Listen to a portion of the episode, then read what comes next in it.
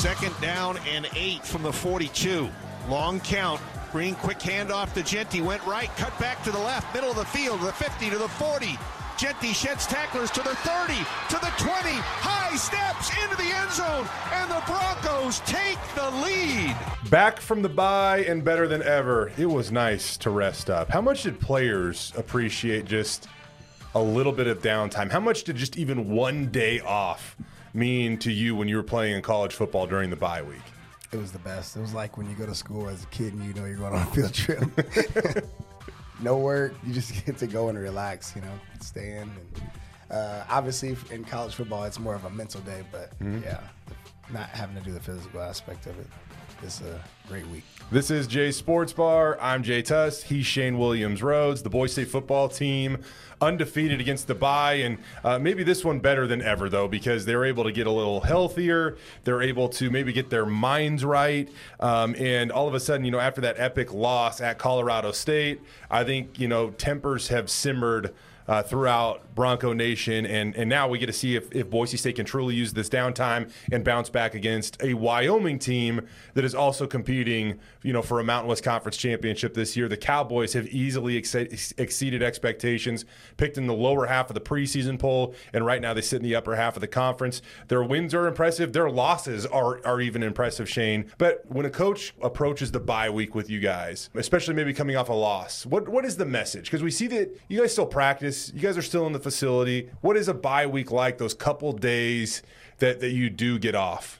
I mean, like we talked about last show, when you come off of a loss and you go into it, they kind of suck. Mm-hmm. But, uh, I, I would think that the whole focus has been, you know, with where this team is, is that the, the we hear it a lot and we always say it, but it's like the one and oh thing is serious now. It's like every week they just have to go one and oh because – they need to win out in order to, you know, host the championship or even make it. So it's it's one of those things where they got to focus on what's right in front of them. Mm-hmm. They can't look forward because obviously, as we saw in Colorado State, it's very easy to look forward to some things right. when you get in certain positions. So they're going to probably be harping on that all week. It's just want to know, we do everything we have to do to win this game, and then we move on to the next game. When it comes to, you know, where we're at at this point in time in the season, sure, we're seven games in, following the bye week, eight weeks in, but there's also, you know, what, five weeks of fall camp. You guys have been grinding through leading up to all this. You, you get the little break right before, you know, fall camp kicks off. You mentioned being one and oh. We've heard one and oh. We've heard the standard. There are, there are so many key phrases that we hear to define this team or, or goals or expectations. Do those still hit with players this at this point in time in the season? Or, um, or, does, or does it get tired of hearing them? I feel like where they are, it needs to hit, and you need to understand because obviously when we were young, when, when you first get in, you don't really understand. You know, it's you know it's what they tell us to say. It's what the theme is, and it's what we say. But mm-hmm. you don't really get it until, you know, you've played and you understand, like, uh. any team can beat you. And with us having such a young team, I think you said we have the fourth youngest team in the country. Fourth youngest team in the country, according to Boise State's game notes. Andy Avalos talked about it. Spencer Danielson talked about it um, a number of times. Uh, they we got the whole uh, no excuses. But, oh, mm-hmm. by the way, we are a very young team, yeah. and this stat proves it. It's so easy, especially as a young player. You have all these young players, and like I said, even for me, you know, didn't really take that serious. You know, you go in there and you – take some losses. You go eight and five one year, and now, all right, now it's time to grow up. You know, everybody can beat everybody. You get beat mm-hmm. on the blue against New Mexico. It kind of changes your perspective on things. So you got you got to kind of get hit in the mouth a little bit, and then you start believing in some of those things that are getting told to you yeah. every day throughout the week. We're going to hear from Bush Hamdan, Andy Avalos. Um, we're going to talk about the two Q B system again because – It is a it's a subject that everybody has an opinion on. It's so weird, Shane, because I don't think that I've ever been in a situation covering the Boise State football team where the fan base is so convinced of one way, yet internally in the Boise State football facility, they are so convinced that using two Q Bs right now is their path forward, is their path to success. Um, we're also going to, you know, talk about the return of potentially a couple key contributors on this team, D J Schramm and George Holani. But first off, you know, we always talk about, or we always hear Andy Avalos talk about the brotherhood, right? And you, my friend, are, you you are a part of the brotherhood. We know you're the ride or die type of human being because you still got your Astros stuff on, and they were just eliminated. Um, I know that tough times aren't going to break you when it comes to your alma mater, but what what are your what are the the alumni saying? Like when you get together with all these guys of the past that you know played in Fiesta Bowls and won Fiesta Bowls and constantly achieved ten-win seasons, and there used to be that stat out there that forever every senior class that rolled through here had a bowl ring and won forty games. Right now, that's not attainable. But when you and your, you know, the alumni get together, like what, how do you guys feel about this? What do you talk about? What is the biggest concern or the, the thing that gives you hope? Well, outside of the fact that I do associate myself with a few Vandals, and I'm ashamed to say that, um, outside of them giving me such a hard time because, you know, they're having such a great season right now, uh, it's it's really, I think, emotions are all over the place right mm-hmm. now. You know, I see certain guys and they're like, you know, we got to get this ship righted because it's not going good right now. Then you have other guys who are like, the players, you know, putting it on the players, you know, can the, you know, they basically put it in pre- predicament as, um, you know, we were in the same boat at one time and, you know, we did what we had to do to get out of it. And, mm-hmm. and you know, so everyone's emotions are just all over the place. It's not typically what you see. Typically, you know, as ex-players, you get what's going on. You understand what's right and what's wrong. But when there's just so many different, you know, we, I, we talk about this every week, those uncontrolled variables. Mm-hmm. And there's just so much going on. It's hard to, you know, pinpoint what the problem is, you know. Is it, you know, giving up twenty-one points in four minutes? Right. Is it running a two-quarterback system? Is it playing to your running quarterback's strengths? Is it all these things? Is it not giving the ball to the best player on the either team, you mm-hmm. know, a certain amount of times? There's just so many uncontrolled variables that everyone has a different reason on why things are not going the way it should. Uncontrolled variables. Uh, as we approach the eighth game of the season coming out of the bye week, Andy Avalos, not necessarily in the context of asking him about uncontrolled variables, but asking him about how well he knows his team. And he appears to be confident with everything that he, he knows at this point. Take a listen. We've played seven games. We all know what it's been. It's about how we move forward now and how we attack every single opportunity we have. We're not the same freshmen. We're not the same sophomores. We're not the same seniors that we started the season as. We're not the same coaches. We understand. We know exactly who our team is. We know exactly what we need to do. And again, it is, the Mountain West is not easy. Week in and week out, you face a bunch of different schemes, but we have the opportunity to compete. The goal is still right in front of us to compete for a uh, Mountain West Conference championship. And as we all know, as you go down the stretch, it is like the playoffs. I mean, each and every week you get a matchup, and a lot of these teams are sitting, you know, in position uh, to play for the conference. I mean, I think that's encouraging to hear Andy Avalos say, like, hey, man, he, he knows, he feels like he knows his team now. I don't know if anybody ever wants it to take to the eighth game of the season to figure it out. But as you said, like so far there have been those uncontrolled variables. The youth has played into it. He's had to figure out a way to put guys in a in a position to succeed. And, yeah, it's just taking a little bit longer than anybody would have wanted it this year. But if, if you if you hear Coach Avalos right there, he seems very adamant that, he, that he's got this figured out. I also don't know what other what else he would say at this point in time. The, the only reason I could – I kind of get it is because, you know, they all, you always hear people say you learn more in the losses than you do in the wins. Mm-hmm. And I think it's just more because when you lose, you're more open-minded to correcting things than when you win and still find a way to win. Okay, well, that thing that I did wrong, you know, back in the second quarter or the all these things, you know, it's kind of like, oh, we could just sweep them under the rug because we found a way to win. So I could see that, and that, that has to be where he's coming from with this. I mean, we'll see if it works. We'll know, we'll know Saturday, right? Boise State, I, I think that we could uh, classify them as a team that hasn't been, you know, very disciplined this year. And I, I, I just mean like we've heard eye control, um, you know, doing your your one eleventh. We we've heard this stuff. This stuff has been brought up a number of times throughout the entire course of the season. And if what Andy Avalos says, you know, holds water, then I think we see a big step forward. And, you know, maybe we we're, we're getting distracted by some of the results that we have seen. A little bit of that on defense. There was an eighty, eighty-five minutes and fifty-nine second stretch where they only allowed ten points.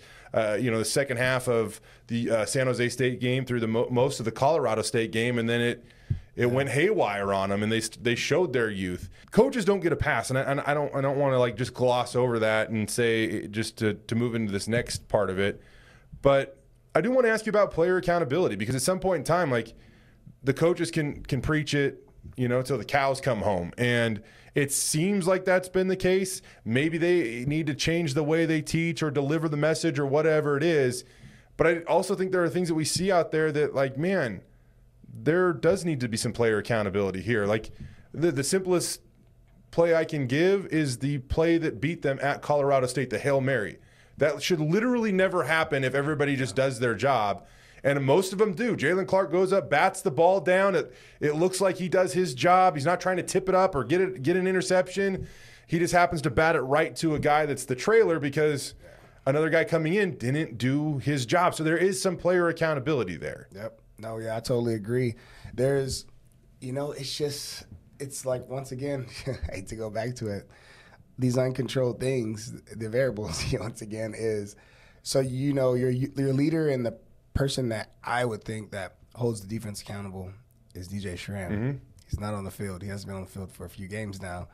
Uh, it's kind of hard when the guy that's going to speak up, speak out, you know, and hold you to that standard isn't on the field. So D J's been on the sidelines. What is the difference between having your star on the sidelines, and you can see him coaching up guys mm-hmm. and like and helping them out, but what is the difference between having him there and not in your heart, the heart of your defense on the field in the heat of the battle? So, well, obviously, I guess we got to go to the the first point of a lot of times that guy is making everyone else right by mm-hmm. just doing his job, and then also doing extra on top of doing his job, not just not doing his job and just making a play, but he's doing extra, which is allowing them to make more plays. So he saves a lot, which is why he typically has a ton of tackles. Mm-hmm.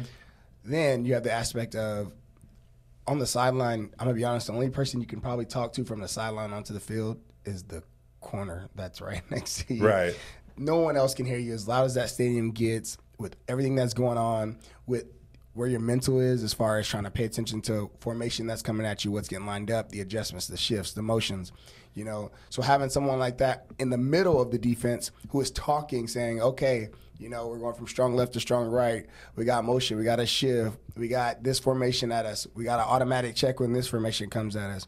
With all these things that have to be said and done, you know, from when the play clock gets to, let's say, twenty to five seconds mm-hmm. because, you know, they typically get lined up around fifteen to twenty, but then they're going to do shifts and motions. So now we got to switch. We got to, we have automatic checks in certain formations. Uh, we have checks and motions. Like, all those things that happen, someone has to lead the defense and mm-hmm. let them know what's going on, because if you have, you know, two freshman corners or two sophomore corners out there and, you know, they're not getting the checks, they're still running the same play they did when they first came out there. They're not adjusting to the shifts. They're not adjusting to the motions. Alignments change. Everything changes, like, between those fifteen seconds, and that's the mental side and not having him on the field to kind of navigate what's going on. It's like having a coach on the field. So when you guys went to the Fiesta Bowl in two thousand fourteen, it's I think, like, the answer is pretty obvious on offense because it's probably usually the quarterback, but it, maybe it differs. If, it, if there is a guy, you can definitely bring him up. On defense, who was that that glue piece that, like, the moment he wasn't out there, you're like, okay, it's noticeable they're not playing as fast? I'd probably say Darian Thompson was one of those guys. Think about that defense on that team is it wasn't we didn't just have Darian, who was like a three-year starter. You know, you had Dante Dion. Right. You had, you, you had so many guys. You had Tanner Vallejo, Ben Weaver. You had Armand Nance on the line, so that's a guy who played for four years, never redshirted. And the backers, you had Ben and T- T- Tanner, who mm-hmm. both played for a really long time and started for a long time. So you had multiple guys who knew what was going on. And if you had a young guy like Leighton Vander Esch, who was on the team, uh, you can you can uh, you can adjust these guys, right? And then in the back end, you had Darian and you had Dante. So. Mm-hmm. You had a safety who could talk to the other safety, who could talk to the corners, and you also had a corner who, a lot of the times, you know, back in that day, we could just say, all right, let's just put Dante over here on freaking Devontae Adams, and we'll get the rest taken care of on the other side. You had so much of that leadership and so much of, so many of those guys who could hold everyone accountable and help them on the field. Mm-hmm. We don't have any of that right now. It was so much easier for that team to just, they knew their strengths. They played to their strengths. Dante can take him. Kamalei Correa is going to mm-hmm. rush the passer. And then we'll figure out kind of the rest whenever we yeah. need to. Um, you brought him up. Why was Dante, well, well, actually Dante or Darian, why were they so good at creating turnovers? I mean, that that is, since I've been here, those guys are are the pinnacle when it, when it comes to creating turnovers.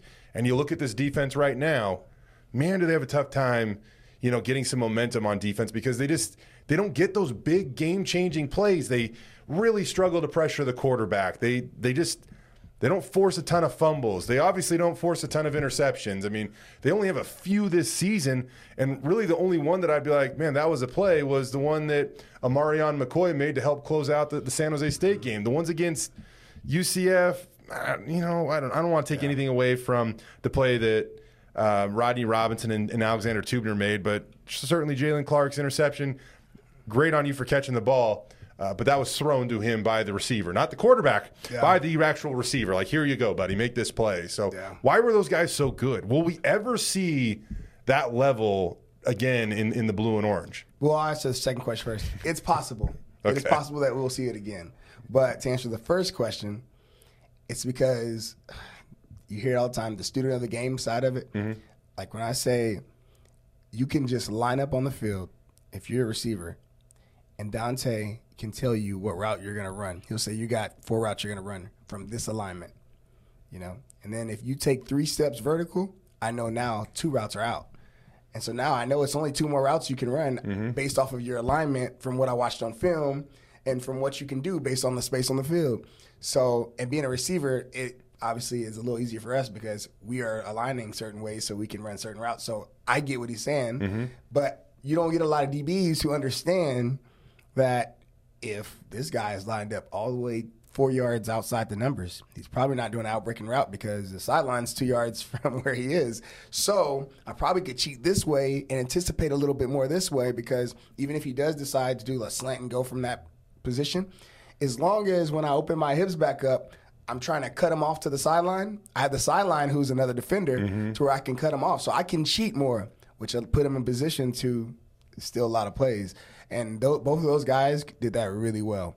And so, like, even Darian, like, he was – Darian was, got a lot of picks, but he probably wasn't the best coverage safety I've seen when I was at Boise State. But his deal was he was smart. He knew exactly where the ball was going to go. He knew where he was supposed to be, so he knew how much wiggle room he had, you know, to creep over into other zones because he can still do his job and still, you know, go over there and take that risk. And so – It, it's a lot of the student of the game thing comes in with that. There are rules out there about how many hours you can demand of your players to be inside that Boise State football facility. I think it's twenty. I can't remember week to week what it is, but that also includes your practice time. So mm-hmm. once you're done practicing, all of a sudden there's only like a, actually really only a few hours in a week where the coaches can, can require you to watch film or, or whatever, lift weights, whatever it is that fills in that extra gap. So if you're a player – and you want to, and you want to play this game at a high level. Hey, if anybody's seen the can or the um, Johnny Manziel documentary on Netflix, we know that there are special humans that yeah. truly can get off the bus, hungover in most cases for Johnny, and win a Heisman Trophy. That that's the exception to the rule, though. So if if you want to play this game at a high level, if you want to be one of the greats at Boise State and achieve all conference honors and be the anchor of a defense or an offense that can contend and lead lead this team back to, you know, a Fiesta Bowl type game, like how much more do you have to put in? Like in and does it vary based off position for that matter too? Uh, there's only so much the coaches can do for you. You have to be able and be willing to do it. Obviously, I think for Dante, the biggest thing was, you know, it was the size thing, right? So mm-hmm. if he knew he was always going to be smaller, he had to have some edge. And that was his edge was being smarter than you football-wise. He knew exactly what to do and where he's supposed to be. But I feel like my advice to anybody, period, playing football, you know, high school and college, uh, if you would like to actually understand and be, become a better football player, you know, and as far as the intelligence side of it goes, I'd say learn the position of the opposition. So if you play D B, learn receiver, learn all the routes, and because when you know what the receivers are trying to do, then it makes it easier for you to defend mm-hmm. it. And the same thing at at uh, receiver, if you understand what D Bs are trying to do and what they're trying to take away in certain coverages and when they're playing soft, okay. when they're playing press, if you know what it takes to threaten them and get them to go where they're supposed to be, it'll help you get open to where you are supposed to be. Okay, so in the context of this football team, which we talk about young, it seems like you're talking about three and four hundred level courses right now, right? I mean, would you, right? I mean, I mean, how, how many how many freshmen and sophomores can we, actually enter that mode? When did Shane Williams-Rhodes enter that mode? Well, here here's the deal. It wasn't so much of me saying, okay, I want to learn how to play D B.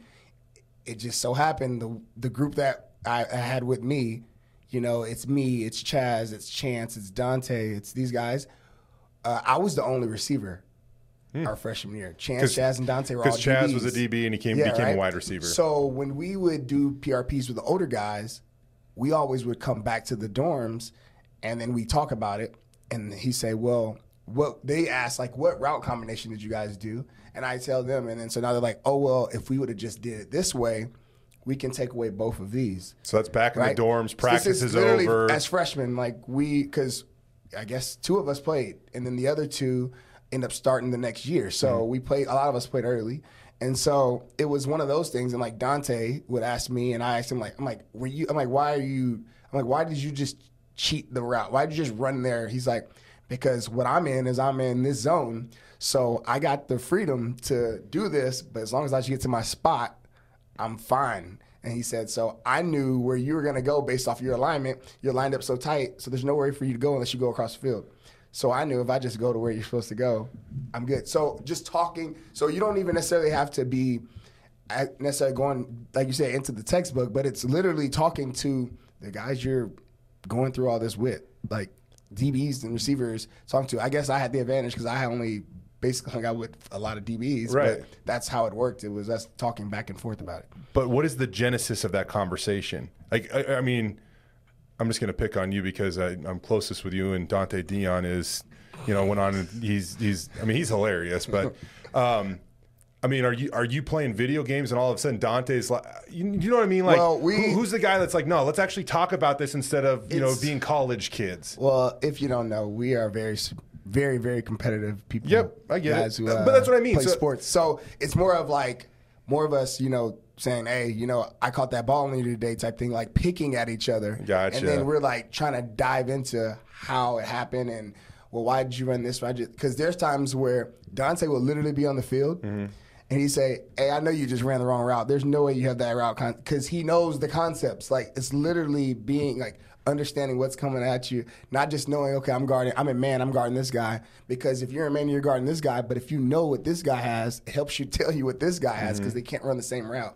So just those kind of things, understanding the concepts. And it's, yeah, being really competitive all the time with each other is kind of the origin of it. I know that this is a lot of football jargon, folks, but like I just, I think it, it I think it's worth, you know, these stories so you can understand what these current young players are going through and justify when they say, hey, fourth youngest team in terms of personnel we've played in the country, like you can kind of see, yeah. you know, maybe why that actually makes a difference.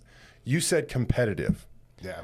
Um, you know, I, I don't – sometimes I think competitive can be uh, – the reaction you have towards it can be a little cliche. Do you have to, you know, flip a table over? Do you have to yell at somebody? But I, but also sometimes I think that's necessary, man. Like I, I do, and when you are, when you are in the locker room and when you are with your brothers, there there are times where if you've watched the the Florida um, what Swamp Gators or Swamp Kings um, documentary, like they had a guy named Brandon Seiler that was mm-hmm. the ultimate accountability yeah. booster. Man, that guy was – did you watch – have you seen oh, that? Yeah. Uh, to the point where – I got to leave out a lot of F-bombs uh, with this story. But to the point where there was a guy slacking off in conditioning basically, and he told him if he did it again, he was going to punch him in the face. And the guy did it again and got punched in the face. So I'm not saying that anybody needs to get punched in the face over at Boise State. But, like, for you guys, who was that guy that when things went south was like, no – because it, it, at times it's got to be a player too. It can't always just be coaches yelling at you. It's got to be a player that steps into that role. Who was that player that said that, that, that made everybody go, oh, damn, we better straighten up? Uh, my freshman year as, you know, me being an eighteen-year-old kid playing, uh, was a guy I knew I would never, if he told me to do something, I'm going to do it, it's Dan Paul. That was our uh, guy. Dan Paul? Yes. You got a chance to play with Dan Paul? Dan Paul. Okay. Yep. So, you know, obviously you know you knew Dan, so mm-hmm. big guy, always doing the right thing, leader, you know, it's really easy to follow guys like that. And so Dan was that guy. I mean, he's the freaking fullback. He's yep. the guy that puts his face in someone's chest Man, every play. There's a there's a reason why they call the, the hammer the Dan Paul hammer. And yeah. we lost Dan way too early in his life, tragically, but his spirit obviously lives on. with the yeah. Dan Paul hammer. His name's on it. And maybe that's a – I don't know. I don't know how to make that sink in a little bit more for the guys that do get mm-hmm. to carry that thing out on the field. And maybe that's why so many freshmen have done it this year, just trying to tell them that story and show them the, the meaning and the impact of, of his name on that hammer. Um, Dan Paul. Man, I don't know who that is this year. And and, and on, on, honestly, there's so there's many times where that is confined to the locker room. And so I'm not even trying to – maybe it is happening, but how necessary is it to have that when you're going through times like this? And, and is it words? Is it leading by example? Is it striking the fear into the heart of guys that um, don't understand what, what needs to be done? You know, I think it's a little bit of all of it. You mm-hmm. know, obviously, you want to see it led by example because that's where the young guys lean, you know, because when there's no plays being had, those guys who only play like ten, twelve plays a game, they're like, well, we need this guy to step up and make the play, you know. So you need that. And then obviously coaches obviously love to always see it. You want someone to be vocal. Someone has to lead. The coaches can't be on the field, which is why they always stress, you know, someone has to be a vocal leader because there has to be technically a coach on the field to lead the team. You know, you got to have somebody out there. Mm-hmm. Well, I said uh, we'd hear from some of Boise State's assistant coaches. I think now's a good time to hear from Spencer Danielson because we asked him about the youth of his defense in terms of trying to put guys in position to succeed and maybe the challenges this year with the youth versus years past where, well, the Broncos had a little bit more experience and uh, more controlled variables, as Shane Williams-Rhodes would put it. Take a listen. Just looking at our guys, you know, especially with some of the guys like we've kind of talked about, Um, you know, D J, even Dimitri, some of the guys like that you've that, that going into the year were kind of the guys that we knew were our seniors, going to really help lead us. With them being banged up, we have had we've, we have had to evolve and find different ways. There's obviously things for us defensively that we hang our hat on that we're like, this is us, this is who we're going to be. But in a good way, as a D staff and as a defense, we've had to look at different ways, coverage-wise, front structures, pressure-wise, to see just because a call has worked well for us in the past or a defense has worked well, this is a new defense. And starting this year, there's been a lot of guys that had played but not significantly as much as they are now. Um, and you look at that game two weeks ago, whatever it is, week and a half ago, um, you know, you're playing with pretty much all underclassmen. And a good amount of those guys don't really have a lot of bearing for some of the defenses we played last year. So it's it's been exciting for us, obviously challenging, going through some of the heartache we've had as a team. Hurts, and, and as a coach, it's it's not only um, finding out why that happened, but how we're going to get it fixed instead of just it is what it is. Like we're we're really intentional to find the how, and so we can go out to the practice field, rep drills that put our guys in these situations, and make sure that they are calls they can execute. And that's the biggest thing defensively is just because a call we've liked in the past or um, it should work. If if a, if a guy can't execute it at a high level, then it, then it doesn't fit us right now. Maybe it will down the road. Maybe it will as the season goes. Maybe it will next year. But if it's not executing at a high level, that's for us as a staff to look at, okay, this just doesn't fit who we are right now. You would love to play a base defense, have four rush, have everybody else drop or, or do the things that they needed to do, but this defense isn't in the in the position to do that. No, the younger you are, the less you can do. So this goes back to what we were just talking about. Because you had we had all those older guys and experienced guys, you can have a check for everything if you want. Mm-hmm. If your defense is, you know, I guess I guess not smart enough is, is experienced enough to understand the adjustments and why we're doing. That's the other thing is understanding why you're making an adjustment mm-hmm. to what's coming. It's probably because there's a high percentage that a run's coming out of this formation or out of this, you know, shift and out of this motion. So having young guys who don't have that experience is tough to do all that. So you probably have to stay, like you said, in base defenses. But staying in base defenses, if people know that if they shift or motion, you're going to stay in base defense, then now I know what I'm going to get no matter what. Mm-hmm. So it's easy for me to know your weakness yeah. because you're not adjusting. But and when you adjust, it's harder for me to know what you're going to throw at right. me. But on, on top of that, too, like the, the conundrum that Boise State is in right now is they ha- they are really requiring these young guys to know more because – they can't generate any pressure when they just bring four. It just it's few and far between that they can with that. Yeah. So now all of a sudden you are making it more complicated and you are trying to figure out, as Spencer Danielson said, is my safety my best blitzer? Is my nickel my best blitzer? Is my weak side linebacker? And they're going through all these things and trying to figure it out. And now all of a sudden, like, you call up a play like that, You put another guy, a linebacker, covering Torrey Horton in a critical point in the game, and it looks like an it looks like a bad call. And I'm sure that is one that Spencer Danielson will want to have back. Yeah. But that being said, like, are you just going to sit there and let the quarterback just have all day to make his decisions? fifty-five dropbacks, one sack over um, Colorado State's quarterback, last fifty-five dropbacks. He was sacked on the second play of the game by um, Ahmed Hassanin, who ha is starting to come on a little bit, still figuring it out, has only been playing football for five total years of his life. Um, he's up near the lead in the Mountain West in sacks, but it's just not it's just not consistent enough, or there's not consistent enough pressure to just allow him to just go be that dude like a Kamalei Correa or a Curtis Weaver or things like that. I, anyways, hopefully they've identified it. Hopefully they can figure it out. They're going to take on one of the most disciplined defenses in the Mountain West this uh, this I mean, well for the last ever since Craig Bohl arrived in Laramie, for that matter. And we're going to preview the Cowboys in just a minute. D J Schramm, it, it he is trending towards coming back. He's back at practice. He's not even wearing a yellow not, no contact jersey, so that that seems encouraging. Uh, just to be cautious though of of expectations and how much he'll play. I don't think this is going to be a thing, Shane, where you're going to see D J out on the field for seventy snaps. If we see him on Saturday, it's going to be in kind of a limited fashion, and I would still expect Marco Notarianni to be the center of that Boise State defense, and, and he has done a good job. One of the leading tacklers in the Mountain West and the leading tackler on the Boise State football team. Flipping over to offense now. George Holani could also provide a boost. I would almost apply the exact same thing to George Holani if we see him. I don't expect him to be the starting twenty, the tailback that's getting twenty touches in, in any capacity right now. It's definitely going to be a thing, as well as you said before the show. The way Ashton's playing, I don't think twenty touches are there for him. Yeah. But even if they were, I think this is much more of a scenario where we see him eased back into it. Yeah, yeah. There's no way you can take away, you know, all those carries from Jeanty. I think they have to come from Tyler Crowe, and mm-hmm. they have to come from, you know, other guys. Since we had so many guys carry the ball this year. Right. So uh, I think uh, if, if we can get George ten carries without taking away from Ashton, Ashton then I, I think we should be able to run that. Actually, that, that seems attainable, and that might mean, you know, Breezy Dubar and T. Crow maybe not getting, you know, you look at those these last few weeks, and it'd probably be some those guys kind of divvying up that whatever's left over.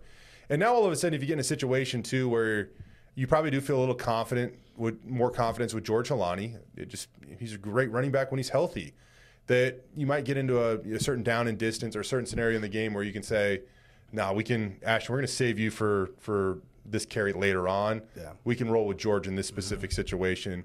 Which it might seem like one play, but I think that actually could mean the world to Ashton as you do just try to keep him a little more fresh. Another thing that I'm excited about for on offense is I think that we might actually – it is crazy to think with the way Boise State's offensive line's played. I don't even know if we've seen the, their best lineup yet, because they've been mixing and matching due to injuries all season. Well, all of a sudden now coming out of the bye, we've been told they're completely healthy. And now you might have a guy – and I, I don't know for certain here, but like – Roger Carrion wasn't a part of the original, you know, starting five when camp kicked off. Going from left to right, it was Cage Casey, Ben Dooley, Mason Randolph, um, Garrett Curran, and then Cade Beresford at right tackle. And a guy like Rogers played great, you know, because he's, he's really been thrown into a situation as a, as a redshirt sophomore where they needed him, and he's done great. But now you have so you have, you're finally healthy again, and a guy might like him yeah. might might be the odd man left out. And even talking with um, Boise State's offensive line coach Tim Keene a few weeks ago about Mason Randolph, right? He said that the plan was for him to be the future at center. Mm-hmm. He was hurt. Garrett was rolling at center.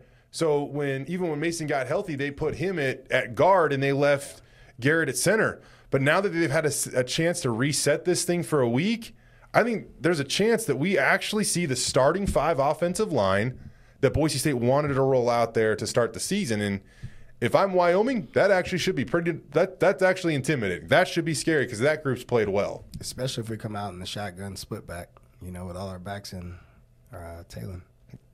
And Taylen? Taylen with split backs. Mm-hmm. You know, a little – a little I S O action.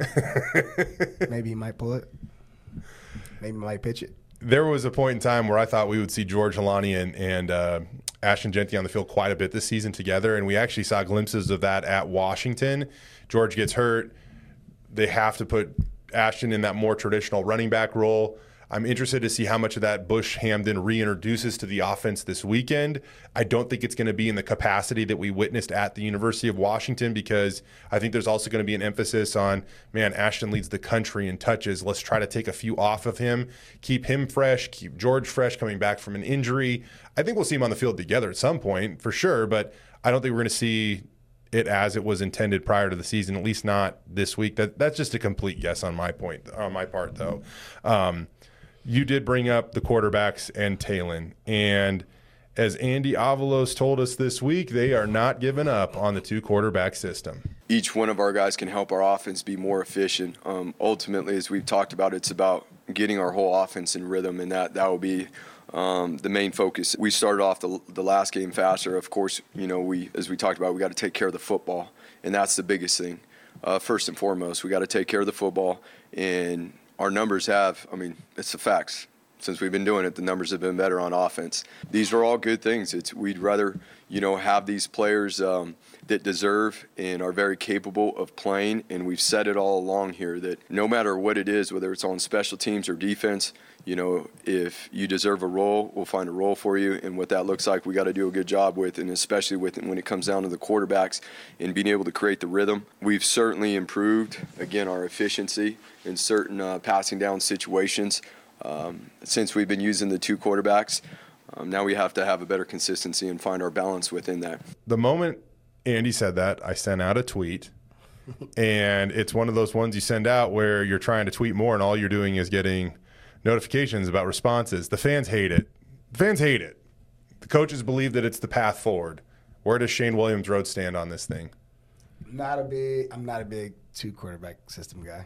I just feel like you are splitting. You're splitting the time that you could be putting into your starter by doing it this way. It's tough. It's really tough when you had a freshman of the year last year, mm-hmm. and now he is splitting time. The, I... It's like I said, I, I hate I hate the whole critical thing. I don't like being critical, and I don't I don't even know who I'm being critical of here. But at this point in time last year, there were little doubts about Taylen Green being the starter at Boise State for however long he wanted to be the starter at Boise State.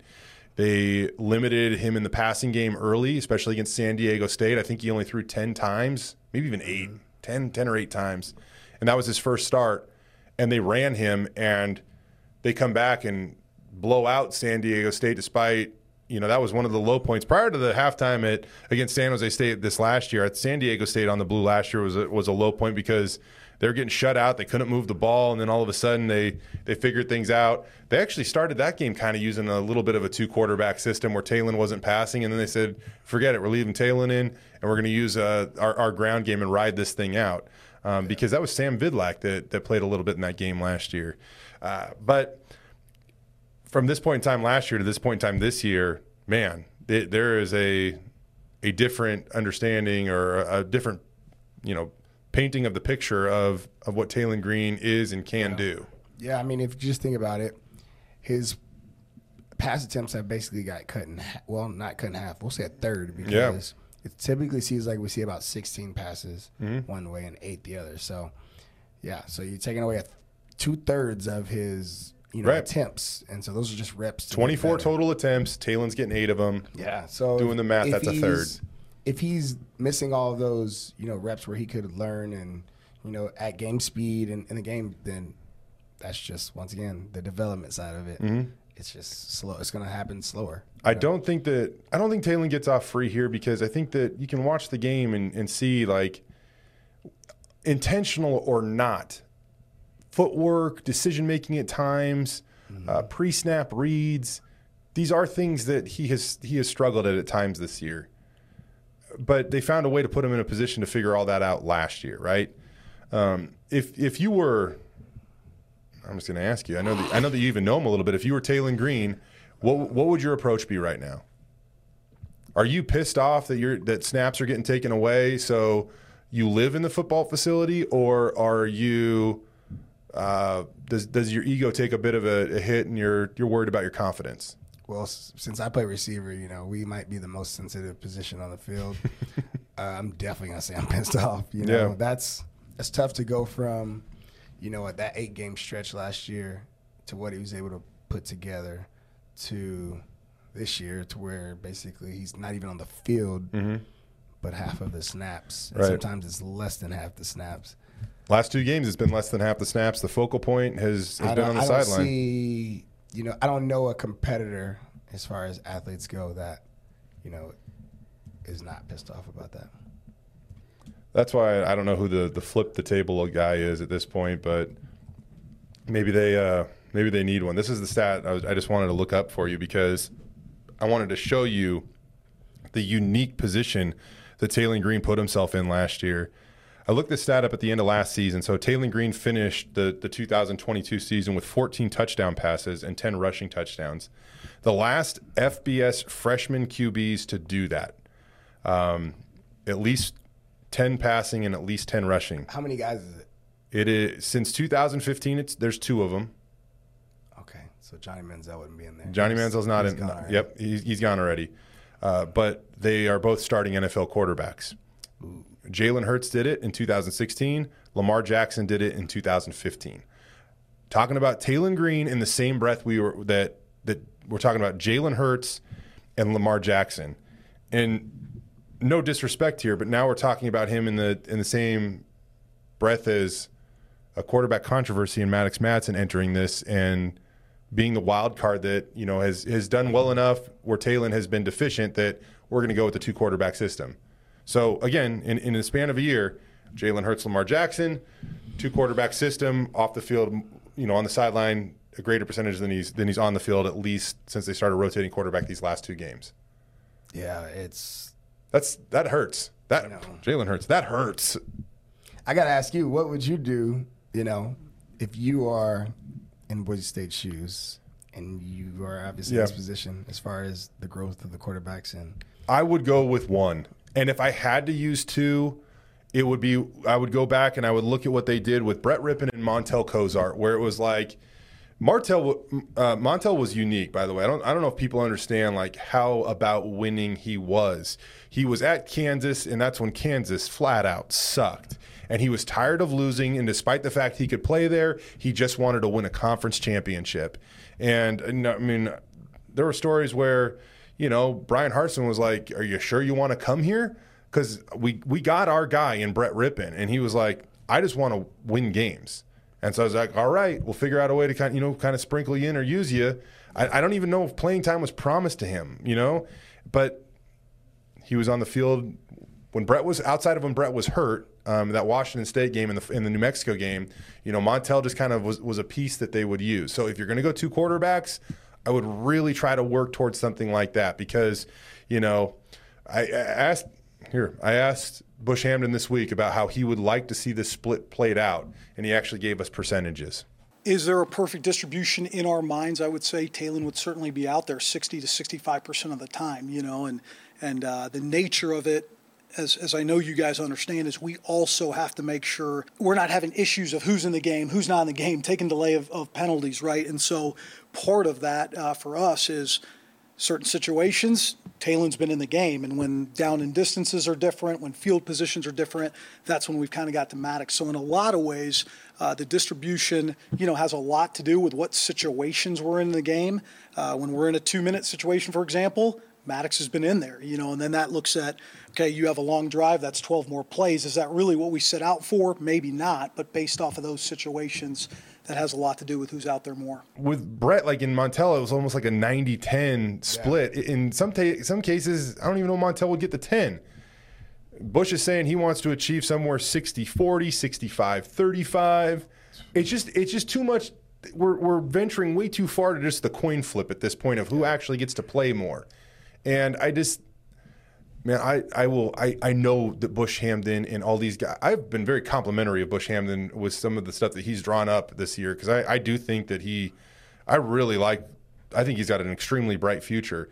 And I, I know that they know way more about football than I do. And so we're just going to have to roll roll with them on this one. But I just, I just don't, I just don't love it. Like I just, I don't love the two quarterback system.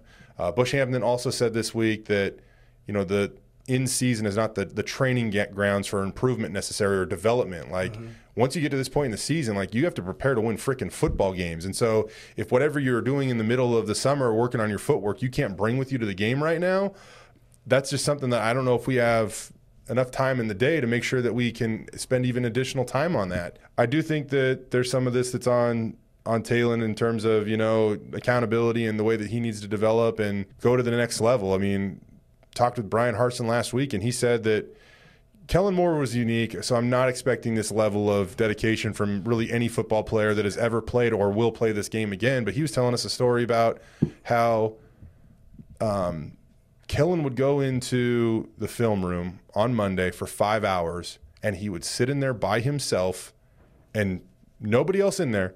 And he would just sit in there by himself and watch film for five hours. And that's how he figured out how he wanted to attack a defense on Saturday. And he spent the rest of the week honing that and getting on the same page with his offensive coordinator about what they wanted to do. And sure, sometimes it was, you know, the offensive coordinator, Harsin, would go back to him and be like, I don't know about that. But it was it just amazing, like, the level of dedication and detail, and you can see why he was so successful on game day.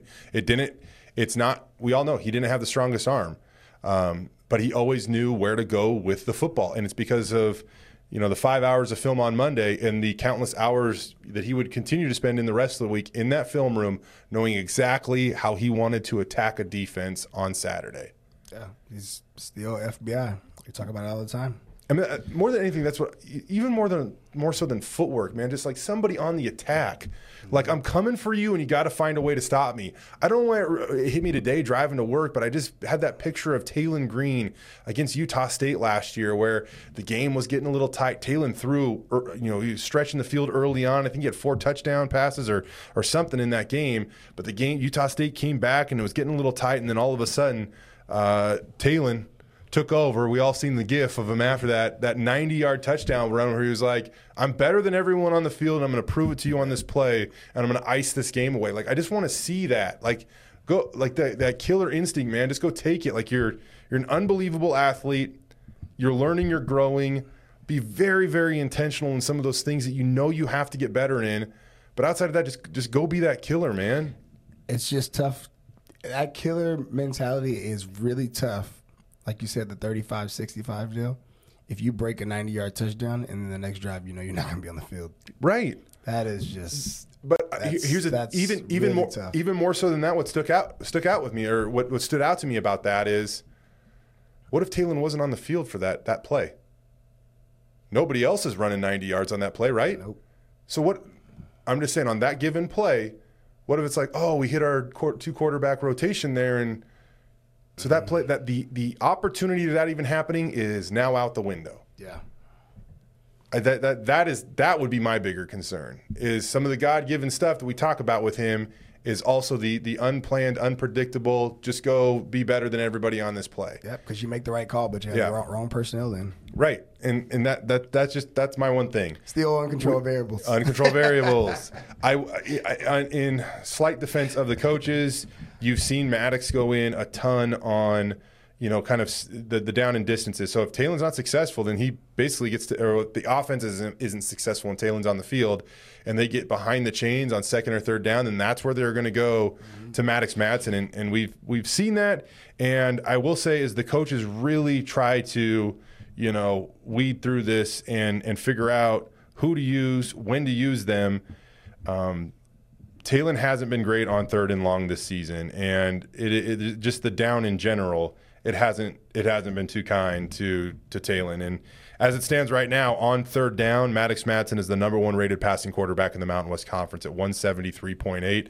Taylen Green, twelfth out of thirteen qualified Q Bs, excuse me, eleventh out of thirteen qualified Q Bs at ninety-six point one two.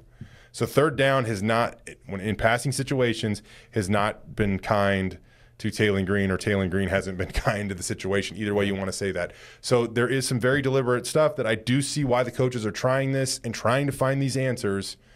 But I would just, I would love to see the intent put into one guy and say, you're our guy, you are our future, this is what we need to lean on. Because as, as, as much as you want to say it and paint the picture that other teams do it, no team ever enters the season being like, yeah, let's go with two quarterbacks. And maybe did. The only time is when Chris Leak was was at Florida with, with Tim Tebow, but it was like Tim Tebow came in to be the freaking hammer. That yeah. Again, a ninety ten type of that's thing, though. That's definitely ninety ten. Right? So that, it's that's the – nobody ever goes in and be like, let's just split it fifty fifty. That actually was ninety-five five. Probably. It was only on fourth and one and fourth and goal. Yep. You know, Tebow, go in. You know what you got to do. Mm-hmm. Come All right. Back out. Well, we have obviously had a lot to talk about during the bye week. Um, next up for Boise State, as they return from the bye, the Wyoming Cowboys come to town. We all know that Craig Bohl has done a phenomenal job in Laramie. They will be one of the most disciplined and toughest teams in the Mountain West Conference because that's exactly what they have been year after year. Can Boise State answer that call? Can they be as, if not more, disciplined, as, if not more, tough than this Cowboys team that is exceeding expectations right now, Shane? Ooh, yeah. I just want to throw this out there. Uh, Craig Bohl is actually like my favorite Mountain West coach outside. Really? Of, outside of obviously Andy Avalos. Yeah. Why is that? You know, you just look at his story. He came from the F C S, you know, win some national mm-hmm. championships, go to F B S. Take over a team like Wyoming, who was terrible. Right, and he uh, he was coming off coming out of North Dakota State, won a number of national titles. I think everybody's like, "What Power Five program is Craig Bohl going to go yeah. to?" And then he goes to Wyoming, and everybody's like, "Wait, what?" I was actually but, like, "Why would he go to Wyoming from there too?" It, yeah, but man, it, it it's hard to compliment Laramie, Wyoming. But it just it just fits him. Everything about that program just kind of fits him, like being tough, playing in cold weather, uh, the color scheme, which is just completely unattractive. It's got to be an environment thing for him. Yeah. For you go from, you know, North Dakota to Wyoming. It's got to be. I just like I, I just like being tucked away where nobody can find us and nobody wants to travel to, oh, and it's extremely cold. It's off the grid. Yes. But this is, I mean, so now you look at Wyoming stats and – in a way, that it's it's almost like it's everything you would want to be.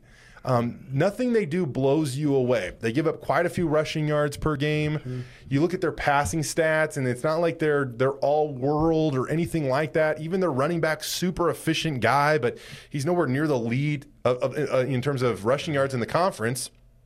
But you know what they do? Find ways to win. They find ways to win, and I think that they. They squeeze all the juice from the fruit, if you will, not only when it comes to individual player talent, but when it comes to the team game. Because nobody – I certainly did not expect them to be five and two right now. I did not expect them to go into the fourth quarter tied at ten on the road at Texas. They ended up getting, you know, thirty-one ten, getting a little bit blown out in that game. But for a long time, man, Steve Sarkisian was probably sweating that game. And yeah. they just – again, they just seem to squeeze all the juice from the fruit. Yeah, same thing with all of their games. They found a way to come back and do the Texas Tech. That game was crazy. Mm-hmm. Like, they're a team that finds ways to win, and obviously where we are in our state right now, we are not finding ways to win. So not finding ways. We are to win. Finding ways to lose. Yeah, unfortunately. So it's going to be which is fair to, after Colorado State. I'm sorry, that's completely fair to say. Yeah, finding ways to lose. That's completely fair to say. You blow nineteen yeah. or seventeen point lead at Memphis. It's fair to say. Twice. Twice. Points. Yeah. Yeah, twice. So I think uh, this is probably not the most ideal coach that I want to go against coming out of the bye week, mm-hmm. where we are right now. Wyoming's coming out of the bye week too, people.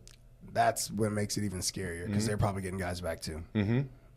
So how do you feel about this? I, I don't I, – I've heard the lines fluctuated. I saw that the game opened at four and a half. Somebody else told me that it opened it at six. Either way, it's it's it's hovering around that five, four-point margin are we, are of victory right now. That is a legit question. Yes, Boise State is favored. Uh, legit question r- right now you would feel because Wyoming's playing really well. Boise State's not playing so well. Um, how do you feel going into this game? You know, I'm I'm I'm not at ease right now. I'm not as comfortable as I was last last game, you know. Uh, being up thirty-one ten, expecting to be up thirty-one ten. But, uh, you know, I told you last show that I think we're just going to – we've seen how good we can be and how bad we can be. Mm-hmm. And I think that we are going to go on a run. I said it already. We're going to go on a run. Mm-hmm. And everyone says we got to win all the rest of these games to host. Or I think we – I know we can beat Wyoming, and I know we can beat Fresno. Mm-hmm. It just depends on what team shows up. But I think I think we pulled this one out. You're not giving me a score. Can I get can I get the over under? I'll get you the over under. I, I, I think it's going to be a little bit more of a low scoring game. I think that the leg of Jonah Dalmas could could factor in. twenty-three twenty-one is screaming at me right now, and twenty-three twenty-one. And I know that's not necessarily going to help the cover there, but I think that if you're Boise State, a win's a win because that's all you need right now. Well, I believe the old Broncos have been scoring, you know, thirty plus every game for quite a bit mm-hmm. right now. So I'm going to go thirty-one. Ooh, okay. So you're expecting a little, okay, all right. And then I'm going to go thirty-five. Oh, so a higher scoring game between these two. Yeah. Wow, they would blow out the over-under. The over-under on this one, Shane, forty-nine. So that's a twenty-one twenty-eight. Let me get thirty-one, thirty-one twenty-seven. thirty-one twenty-seven, that's Boise my final State. Answer. All right, well, we'll see if the Broncos can somehow right the ship during the bye, pull this thing out.